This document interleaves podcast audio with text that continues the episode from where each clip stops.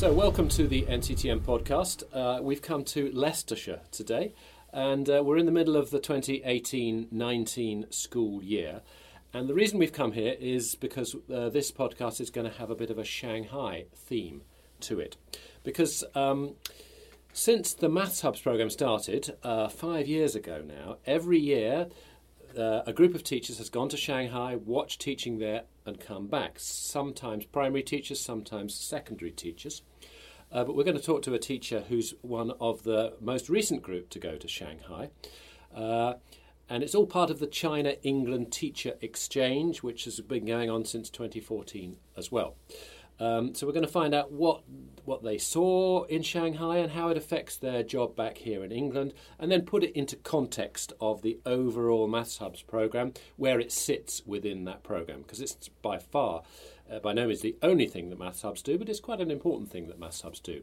So let's introduce my two guests. Firstly, Afshah Deen um, from Parkland Primary School in South Wigston, which is near Leicester. Have I got that right, Afshah? That's right. Okay, and I've also got Chris Shore here, who is the Maths Hub lead for East Midlands South Maths Hub, which is based here where we are, which is Beauchamp College, also south of the city of Leicester. Correct, Chris? That's right, in a place called Oadby. a place called Oadby, and not a million miles away from your school, Afshah. That's right. Okay, so you've come across to the big school to talk to talk to us today, but you're a primary teacher. That's right. And so, just tell us a little bit about your, your what sort of a primary teacher are you at the school uh, a few miles away from here? Well, I've been teaching for eight years, um, and I'm a, a primary school teacher, and t- currently teaching in year two. Um, I'm also a maths lead in my own school, as well as a, a maths SLE and a, a lead practitioner within my trust. So that's what I currently do at the minute. But you have also been trained by the Maths Hub and the NCETM as well in, uh, as a mastery specialist, That's right. a primary mastery specialist. So you did a sort of a training year last school year, and um, now you're working with other local schools. But we'll come back to that in a moment. Quizzical looks there. Did I get that a little bit wrong? The No, training year last year. That's right. That's yeah. right. Yeah. Okay, okay. So you're working with other schools this year, but we'll, we'll come to that uh, a little later. The key thing is you've just been to Shanghai with about 70 other primary teachers and a few secondary teachers as well, as it happens, a mixed group this year. Um, to look at, you were there for a fortnight, weren't you?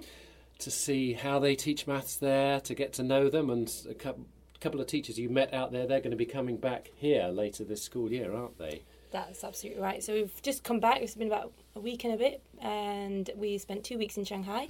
And we, in about a few weeks, those two teachers that I was working alongside are coming back and teaching in my own school a year two class and a year four class. So we will be showcasing two lessons um, about the third week when we come back after Christmas. Yeah, okay, so we're talking in December and this is going to happen in In January, January. but you may be listening to this podcast perhaps in January or maybe even February. But anyway, so let's just, before we go into detail about your experience in Shanghai, let's just get a real sort of overview. If somebody sat you down in a, cl- in a staff room and said, You've just been to Shanghai, haven't you, Asha? what was it like? Just give us a summary. Um, in a nutshell, it was amazing. Um, but there were lots of things that kind of interest me whilst I was out there, and things that impressed me. I've um, the kind of structure of the lessons were so intense that you couldn't really get lost in in the kind of learning that was going on. So the thirty-five minute lesson structure. I found quite impressive. Um, you kind of thought, oh, I don't know how I could fit like a, a learning in that kind of journey. But they start off really small, and the steps are so small within it that by the end of the lesson, they've kind of capsulated such a big concept. Okay, so just, just Um, let me start. You were listening to lessons given in the Chinese language, yes? That's right, yes. But you could still sort of suss what was going on mathematically, is that right? In some most lessons, we had a translator with us, so that really helped. But when we didn't have, with like a few transition kind of period things, we could kind of use our kind of knowledge of what we knew about our own mathematics, and because they use a lot of num- numerals are the same and that kind of thing, so we could kind of work out what was going on. But about probably ninety five percent of the time, we did have somebody that was translating for us, so that was amazing. Okay. Um, So let's just, you, so you were there for a couple of weeks, a couple Mm-hmm. of school weeks. Uh, every day you went into a couple of lessons, did you? Or all day, every day? How did it work? So when we first arrived in Shanghai, we had uh, this the Mon- yeah the Sunday we had a lecture, uh, by Professor Gu. Uh, so that was the Monday, and then from Tuesday to the Friday, we had we were based in one school, and in that school we saw mass teaching um, throughout the day, uh, roughly about two to three lessons, uh, and then we'd have lots of discussions afterwards. And after having been in school for the Tuesday to fr- uh, Friday and every day, we'd go back to the hotel for about five o'clock, and we'd then share our findings amongst ourselves. Um, that was really really useful because we found that although we were in one school, we were then sharing what other people had found, and we were very much finding very similar practice, um, even though we weren't in so many different schools. So that was really purposeful, uh, but also reassuring that what we were seeing is also happening in other schools that aren't necessarily nearby, but still in still in Shanghai. The second week, did you go to a different school the second week? That's right. So the second week we went to a different school in different context, um, but still the, the maths teaching was very similar. So that was kind of reassuring as well that although they are different schools, probably with different contexts, which they don't like to talk about very much, but the, So the teaching is very much the same. What are you hinting at there? Different context, a different type of. Type of school, area yeah, type yeah, different type of area. So we had a city school, and then we had like a rural kind of school. Okay, outside um, Shanghai. outside kind of outskirts, Mhm. um, um, and even the size of the schools were very different. So the first school was significantly smaller in comparative to the second school, um, and the second school seemed to had more of a setup of how the TRGs kind of run, had more of a conference room, and they, I think they're kind of further, they seemed more further ahead. But um, they kind of led their TRGs in a slightly different way, Mhm. which which was quite interesting. Okay, TRGs, teacher research groups, discussions after lessons, that That's sort of right. thing. We'll come to that in a moment. Uh, so, wh- what im- what impressed you? Sort of some again some headline things about what you saw in classrooms. Mm. Um, the use of variation, I found that it was purposeful, um, both conceptual variation and procedure variation, and it very much seemed that that was kind of like the underpinning kind of focus, so that children didn't have misconceptions later on in the lesson. Um, it was so purposeful that you found that it led to like that self kind of led generalizations, which I find sometimes when I'm teaching myself can be quite forced. Um, but it it felt like those gen- those kind of um, the variation that was put in Mhm. kind of led that for children to kind of make that for themselves, and then they kind of own that learning, which I found really impressive. Any surprises? Any surprises? Yes, lots of surprises. I I originally thought when I first went that children would be quite it would be quite a done to model. Um, teacher would be at the front, kind of ping pong, but I didn't expect it to be as interactive as I saw. Um, so it was very creative. Um, teachers were very much facilitators in those classes, and they the lessons were so carefully planned. You it was seamless, but it was all it was all navigated from the teacher, but it didn't seem that way. It was very much generated from the children, very interactive. So the resources were tactile, um, which kind of went uh, contrast against like the chalkboards that they use. So it's very traditional in some ways, hmm uh, but then also quite forward thinking in use of resources and quite in in the sense of using manipulatives and things. Um, So I, chalkboards, not not whiteboards. no, Chalkboards, So slidey ones with slidey ones, plenty of space, space. yeah, on both sides. Traditionally, you'd see two kind of chalkboards on either side and like a, a TV screen or some. It wasn't interactive, but like somewhere to kind of show their PowerPoint slides. Um, but then they'd use their visualizer a lot to show children's workings and that kind of thing. It's very much interactive. I didn't think I'd see that. You thought you saw Uh, some. You, you you were expecting something a bit more regimented. a bit more yeah i did think that i knew they would be good at their maths and be fluent and and that, and a new discussion would take place uh, in the second school that i went to there was a lot of taught partner work as well and a lot of group work which i didn't think i'd see um, so clearly they've taken you know those ideas and they were kind of using those to enhance that learning even further Mm. Any other surprises? um, yes less content in more depth i didn't realize Okay. how small steps they take but the small steps that they actually take goes in so much depth too much depth that i don't think we have that chance to kind of look at our planning in that kind of way so i was quite Yeah. Surprised we saw a lesson where um, they were teaching children i think it was grade two children um, Which is year three, is that right? equivalent to year 3 hmm um, properties of a 3D shape, but they didn't. They weren't very hung up on the the names of the actual kind of different properties.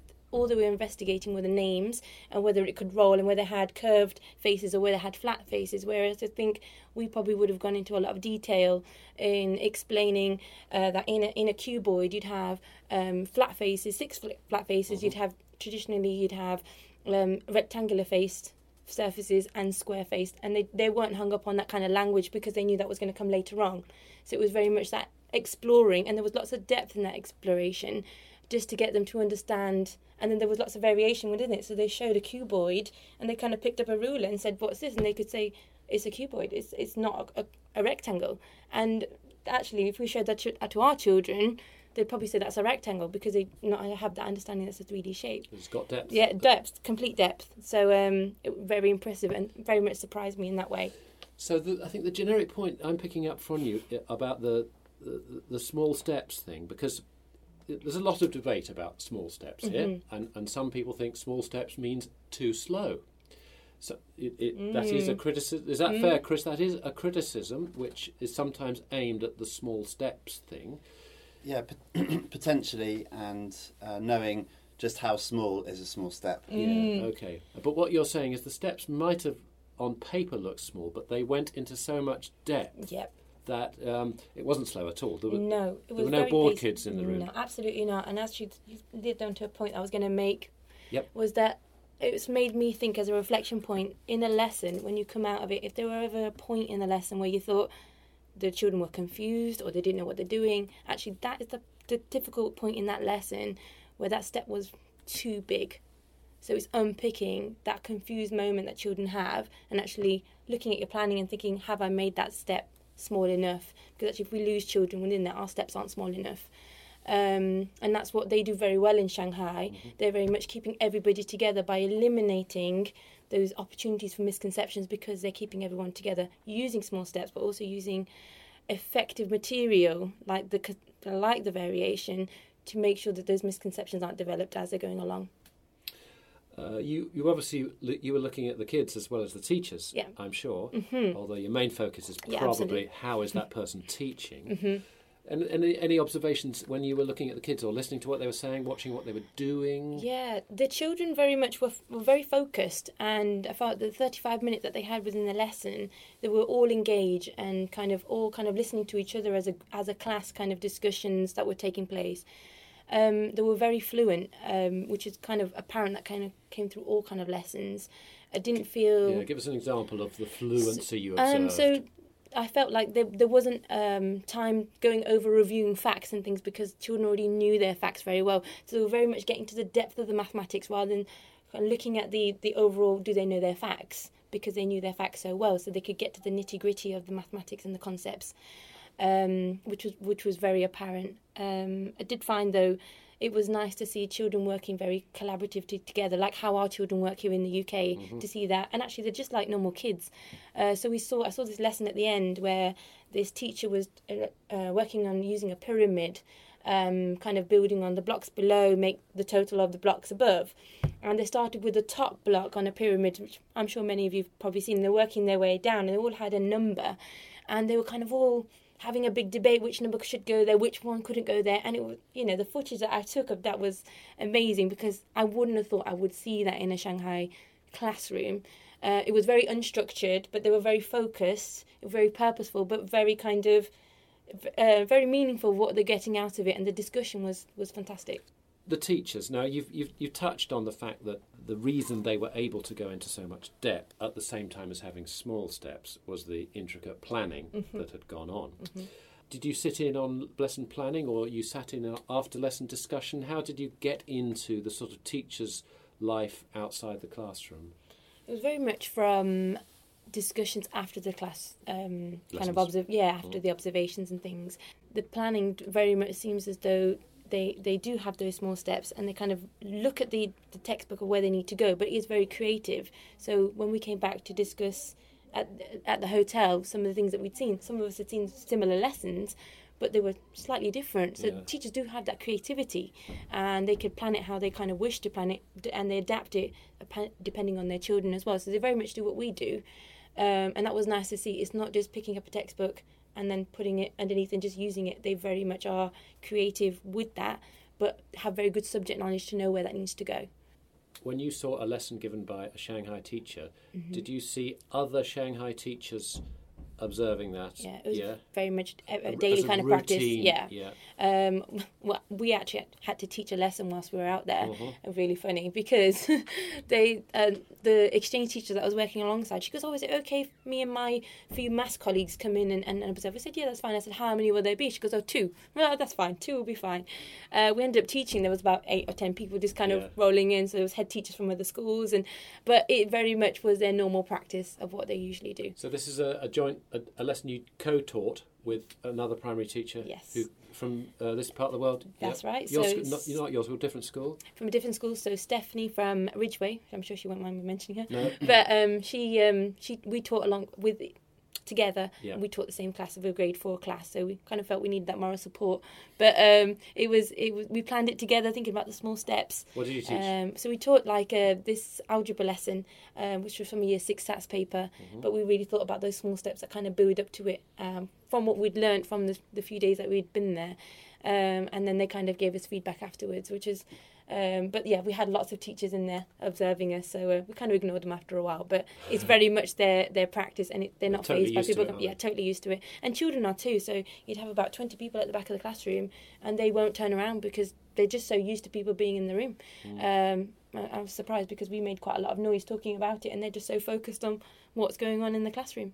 you, you've mentioned uh, uh, how teachers work over there, and you know clearly teachers in Shanghai have masses more time to Mm-hmm. prepare, Mm-hmm. plan, Mm-hmm. discuss Mm-hmm. than they do here. You know. There's no point pretending that teachers in this country can have that amount of time. They have a lot of marking to do as well, though. The, their classes are, some of them are massive, and so. Yeah, how many a lot of roughly were you having in your class? Well, actually, I saw contrast to that. I saw uh, the largest class I saw was 36, Mhm. but that was only one class, and the rest of them were 30 or below.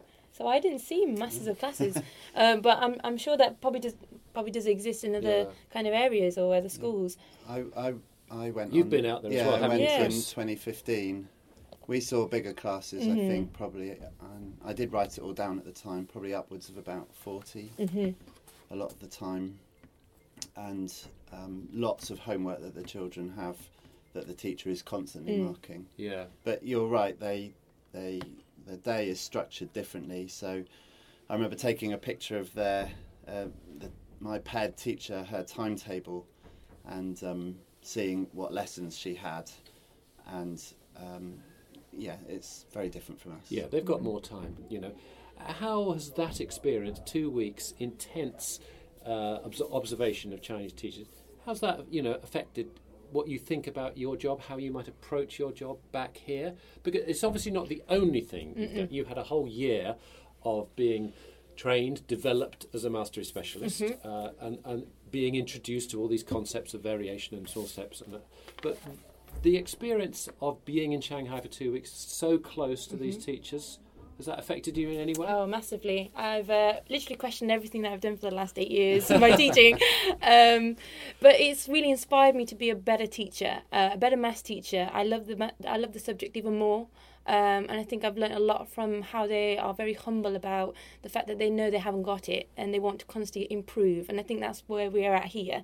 We want to improve our maths teaching, and I think the materials that are coming out from the NCETM and the maths hubs and things, I think we're going in the right directions to support teachers to develop subject knowledge. Um, and a couple of points for myself, I found that my own subject knowledge isn't as good as I thought it was, uh, simply because, and it's nothing, no reflection on me as being a, ba- a bad teacher or anything.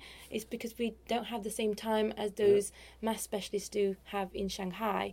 Um, but it really kind of questioned of my planning and do I go into that planning enough depth, making sure those those steps are small enough, and how do I keep those tasks together, and how do I get those generalizations out from those children where it's self kind of discovery, um, and and I really really admired that, and I thought that's that's that's teaching at its best, and that's what I want to carry through with my own teaching, and hopefully kind of facilitate that with people around me. hmm Mm. Okay. Well, we'll come back to you in a moment about how, how you're working with other schools. But Chris, let's just put Afshah's experience in a, in a wider context. You're the maths hub lead here in, in East Midlands South, and you've seen teachers come and go, uh, go to Shanghai and come back, mainly primary, but also secondary, for four or five years now. And I suppose over the East Midlands South area now, there's teachers all you know dotted around who've been to Shanghai. So we have got uh, three pairs of two teachers who've been Mhm. on Primary. for the last primary Yep. for the last three years, um, and they're dotted around, and we've had to think carefully about trying to select a good geographical spread Yeah. across the region. Um, You use that word region. You, uh, you, how, roughly how East Midlands South Maths Hub area. Yeah. Roughly, give us a broad sketch of what you So- have to cover. yeah, so there's 576 schools. hmm That's Leicester. I hope I get this right. Leicester, Leicestershire, Rutland, uh, Corby, Kettering, Daventry. Um, that's about it. Yeah. Okay, yeah. uh, Melton Mowbray. So you had to try and spread. yeah, yeah. But um, the ones who've been to Shanghai are just part of the mastery specialist, which is slightly bigger. Not all mastery specialists, as lucky as Afshah, can no, go to that's Shanghai. right. So there's, you know, there's um, daggers drawn and jealousy about who gets to. Who gets I was the lucky one. no, not at all. Um, so we have got um, 10 in post primary mastery specialists. Um, you, we tend to find that once they've trained and worked, they often get promoted Yep. because they're high quality um, practitioners. And so in uh, the most recent cohort, we've got five training. And in secondary, the secondary program is has taken a slightly different route and is, is a bit smaller. Um, but I've got one um, uh, one who is in service and practicing, working with um, a network of schools, and I've got three in their training year.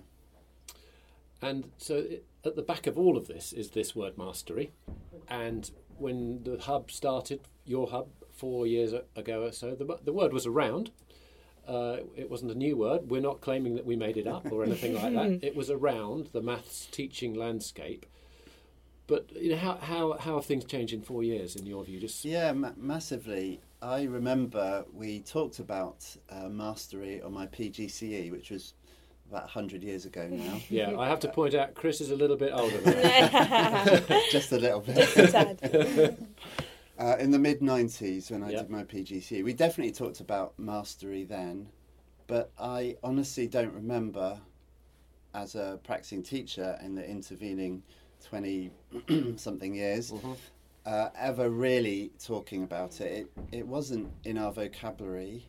Um, and whereas now people do talk about it, yeah, a lot, and with, with a, varying degree of meanings, but you know, at its broadest, just drilling down into making really good maths teaching so that the knowledge that the children develop is, is secure. Is that how you, you know, if somebody asks you, a geography teacher or somebody completely not to do with teaching, they say, I've heard this mastery word, Afshah. What's, what's that all about? What does it mean? What, how would you answer that question? Uh, just to kind of touch on what Chris just said, I think it's that having a secure understanding of concepts in a deeper level so that children understand, and then it can be sustained and built on in further years, rather than going back and reviewing and thinking you need to catch up, which is very much what we saw in Shanghai. We found that if if there was a grade, so for example they'd done fractions in grade four and then they do it again in grade six, they they do not feel the need to go back and review what they've done in grade four because there's there's sustained learning which we didn't really see a lot of. Um, so it shows that teaching for mastery is kind of that consensus of children understanding the maths or any kind of subject in a kind of deeper level, um, so then it can be sustained and then built on. Mm. And, and that it's for all, I think Yeah. that was what was so impressive. Yeah. is how um, they they carried everyone along with them because the steps were so small. Mm-hmm. All the children were able to access it, and those children that couldn't, there was because of the way their timetables work, they were able to do some quick interventions, often within the same day. And we saw that on the teacher's timetable, Mm-hmm. where there were spaces where. Sh- um, she had time to intervene with Mm-hmm. the identified children. Did you see that, Afshah? That, Yes, yeah, um, very much so. And also they have their after school clubs as well, where they then have children come back and are invited to do extra kind of learning and lessons with the teacher one to one. Some, some lunchtime work Yeah, as lunchtime. well. The children they're very self-regulated though, so I do find that they'd want to come back and share their feedback and things. Uh, so if they got things wrong in their textbook, they'd then have to go and make corrections, and it very much felt that that feedback was very immediate. I saw a whole class kind of feedback being given to say, let's look at these questions because a lot of you got these wrong, um, and then children were kind of left to kind of correct them and then come back and show the teacher again, either immediately or in a lunchtime or after school. Um, but also, like you've just said about keeping everybody together and it's for all, we did find that with the greater depth, they, they it's like those challenges that they put in there is for everybody to kind of access. The greater depth wasn't for like a separate group. Um, which we kind of asked a lot about, but I think it's because of where we are at at the minute with what greater depth looks like. Um, we very much found that they don't they don't see greater depth as something separate. It's almost it's integrated in their lessons, and it's for everybody to look at and everybody to access, uh, which I which I thought is something that I want to take away and do more of, um, providing opportunities for all to kind of access those greater depth challenges. But I presume you also saw when, when something that was, in inverted commas, greater depth was chucked out to Mm-hmm. the classroom. I presume you saw evidence with your eyes, did you, of, of some kids appearing to just grasp it and Yeah. get it and fly with it, Yeah. and others maybe struggle, be Yeah. a bit more slow. Absolutely. Um, so I think for them, it's they don't want to cap anybody to to kind of say you can't access this. Um, and I think that that's what was really impressive, um, and not being afraid to show that and expect children to rise to that challenge. Um, but they, I think also those children that do have that kind of uh, deeper level of understanding, or could be your rapid graspers, they're still expected to go deeper within that, and that comes through their questioning, that comes through their kind of. So they use a lot of concept circles, which is what we kind of saw when we were out there. And at a- an end of a lesson, they kind of look at the bigger concept, and then they kind of look at the smaller or the specialties within that concept, and they kind of draw it within like Venn diagrams. That's the best way I can describe that. And at the end of this lesson, where they were talking about uh, trapeziums, they were then asked children were asked to then make their own kind of concept kind of circles. And it really showed actually that's that's their depth. They th- if they could show that and it was very tricky. I found that tricky. And you could see the teacher, teacher was really kind of teasing out which ones have got the right diagrams that would translate and which ones wouldn't and they were unpicking that. But it really helps them to make those links and have a better understanding so depth can look in different ways. And I, I, uh, for me i thought that was challenging their thinking. If you can encapsulate it and put it into something and show that relationship amongst something else that is depth in itself. Yeah, we saw that the the work the children were doing was was hard for everybody, and the children that struggled more were just scaffolded to get to the same point. But it, it was still hard for everyone. In fact, there was there was one lesson. There were about ten English teachers at the back of the room, and it was on um, collecting. No, um, identifying like terms, and we, some of the questions were so hard. We, we were all scratching our heads at the back, and uh, having to think think carefully uh, about it because they they mixed in surds and use of brackets and uh, things that we wouldn't have put there, and it was hard. And all the children were kind of working on this kind of collective endeavour to get there. It was amazing to see. Okay, let's put your visit into context. So you've mentioned, uh, you know, quite honestly, really, that even as a yourself as a math teacher, you, you, you, you've you've got stuff to think about yeah as a as a result of this. But nevertheless, you're you're already an experienced math teacher, and you have a role helping other schools in your role as mastery specialist this year, this school year. How does how many schools are you working with, and briefly, how does it work? So I've been working with seven schools um, across Leicester. I think it's more of the North Loughborough kind of way, um, and we have six TRGs run across the. So a the. TRG is a little meeting, yeah, yeah. That's right. It's a teacher research group. So we usually kind of uh, is based around a little bit of CPD, so some some development points, and then an an, an observation of a mastery style lesson, um, and then a kind of discussion kind of point after that, and with a gap task, and it's very much helping schools to be on that journey of teaching for mastery. So these six schools, couple of teachers from these will come together with you for a session That's right. six times a year, once every half term, Yeah. and then talk to each other and do stuff in between. And, yep, Yeah. absolutely. Do you visit personally these six schools? Yep. So I have three school visits, uh, one for each term, um, and that's helping the schools to kind of set up their own kind of what mastery will look like in their own school and developing their own kind of points of, of achieving that. And then after that as well, so once the two years of the TRG program is kind of finished, then they're then on their kind of own route of kind of self fulfilling themselves of how that would look and carrying that on. We try and do some work with head teachers as well in that, and we invite them along to a launch event and uh, just have some various times when we touch base with head teachers. Um, because obviously it's just the two teachers who are involved in the teacher research group, but we want we've got a vision for this being a, a program that affects all the, The whole, school. Yeah. And change for the whole school. yeah, And this is going on. What Afshah's just described, working with her group of six or seven schools. Yeah. This is going on. It's going across Lots of time- lots lo- of schools. So last year we worked with 25 schools, I think it was. This year we've got 66 on the programme. Yeah. Um, uh, and we had a, a smaller number the year before, so Yeah. there's like a, a growth Yeah. model there. Now, next year, now depending when you listen to this podcast, uh, next year, and I'm talking now about 2019 20, there's an opportunity. If you're a primary school thinking, I fancy this, there's an opportunity to get involved. There are a, lo- a large number of places across the country, Yeah. East Midlands, South. Um, how many do you have a feel for how many you're trying to get this year for Um, next year? I would say 90 to 100. Yeah, so that's there are loads of places. If you're a primary school and you'd like to be in a little group led by somebody like Afshah next year to Yeah. start thinking about and experimenting with teaching for mastery, every single maths hub in the country has opportunities. So get in touch either with your local maths hub or with us at the NCETM, uh, Yep. and we'll find you Drop uh, me a a, line. a place like that. yeah, East Midlands South Maths Hub. You can find them. They've got their own website.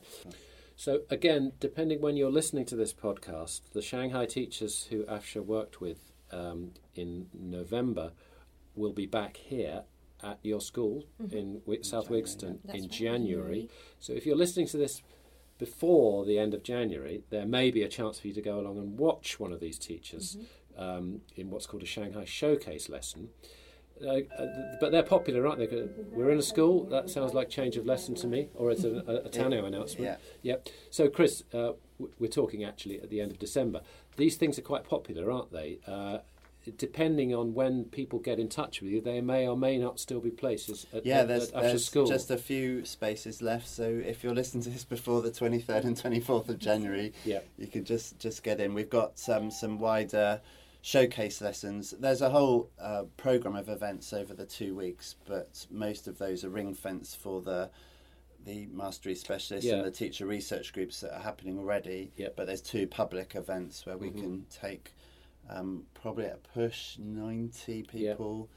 Um, I mean, it's such an amazing spectacle to see. Mm-hmm. Uh, we're teaching it in the hall In and the, the- your school uh, hall. That's at right. Parkland, um, and rows of teachers around the outside, Mm. and the, the Chinese teachers teaching. But they, they seem to They're take so it in their used to people yeah. watching them, aren't they? So Um, uh, so af- over the two weeks, they'll be observed by several hundred Yeah. te- teachers. Mm. It's quite incredible. All in Yeah. their second language as well. It's amazing. Yeah, it's, I've, I- I've seen it. It's very impressive. If you're listening to this in February and it's all happened, but you're nevertheless still interested in finding out about Teaching for Mastery, and you're in South Leicestershire, you can get in touch with and North Leicestershire as well. and North Leicestershire, as well, or indeed anywhere in the country. Get in touch with your local maths hub because there are always opportunities just for informal chat, or maybe next school year to formally get involved in a project. yeah, absolutely. We'd love to have you. yeah, that'd be great. Anything else burning you'd like to say to us, Afshah? Um, Sounds to be like a fair, there was fantastic a, experience. oh, it's No. been an amazing experience. Last thing I want to say was that Yeah. we had a, a lecture by Professor Huang, who was Yep. works on a lot of variation in Shanghai Mhm. and has worked with alongside Debbie Morgan and a few things.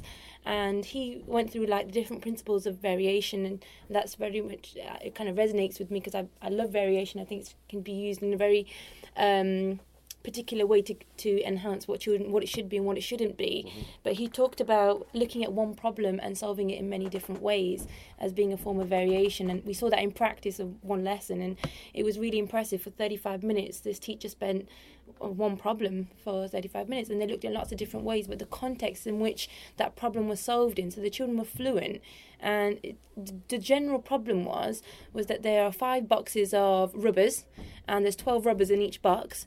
Uh, but there are four classes. How many rubbers would each class get? And a lot of the children they came up with method one and method two, which would be multiplying it uh, 12 by 5 and then dividing it by 4 Mhm. or multiplying uh, 12 by 5 and then and then no sorry that's I already said that one but Five.